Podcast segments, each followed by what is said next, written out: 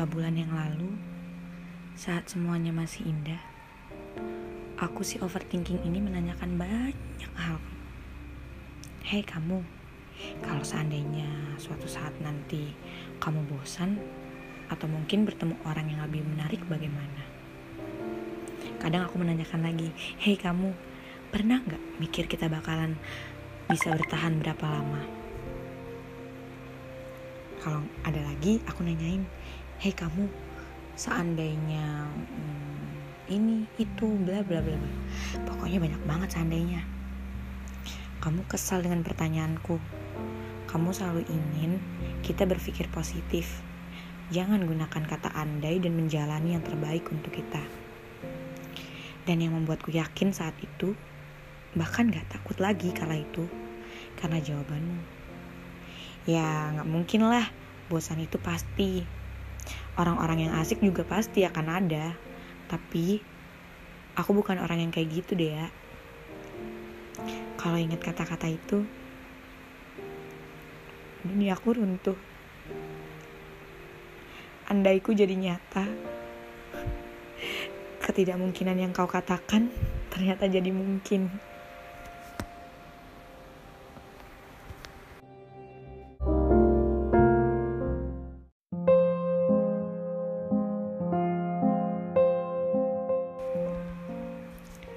Untuk selamat tinggal yang belum sempat terucap, aku memutuskan untuk mengikhlaskan dan merelakannya pergi. Malam ini, untuk pertama kalinya, aku mengganti setiap doa yang kupanjatkan dari yang biasanya aku memohon pada Tuhan untuk kembalikan ia padaku. Runtuhkan keras hatinya menjadi, ya Tuhan, aku ikhlas akan kurelakan ia berjalan sesuka hatinya. Asal engkau lindungi dan iringilah setiap langkahnya dengan kebahagiaan. Pertemukan ia dengan wanita yang hatinya lembut, dingin, dan tenang, agar nyaman ia beristirahat. Bila perlu, akan kutukarkan semua bahagiaku untuknya, agar tidak pernah sedikit pun ia merasakan tajamnya duri dunia. Biarkan segala susah, tangis, dan keluh kesahnya. Aku saja yang menanggung. Toh, aku juga sudah mulai terbiasa dengan hal-hal seperti itu.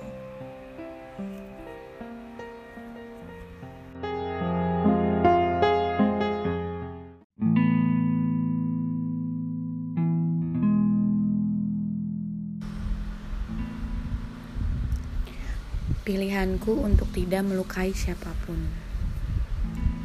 Untuk saat ini, aku berhenti di pemberhentian dan silahkan lanjutkan perjalananmu.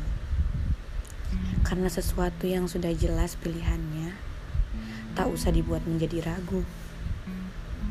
Bila nanti kita bertemu di pemberhentian selanjutnya, semoga dalam awal kisah yang baik.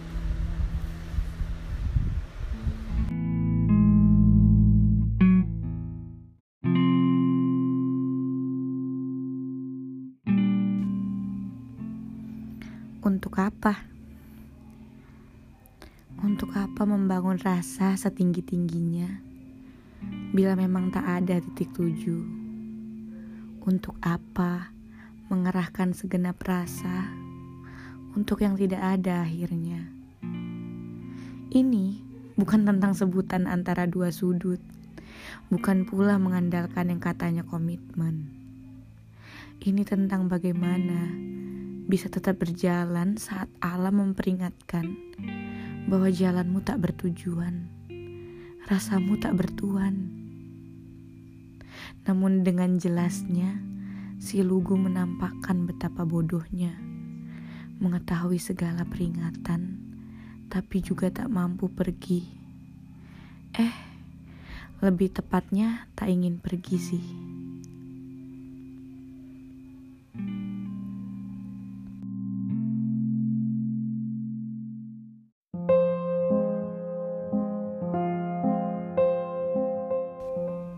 Kacau.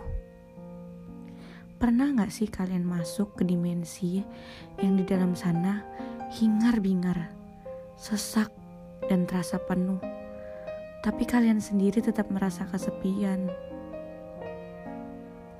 Merasa bukan tempatnya mengemis perhatian.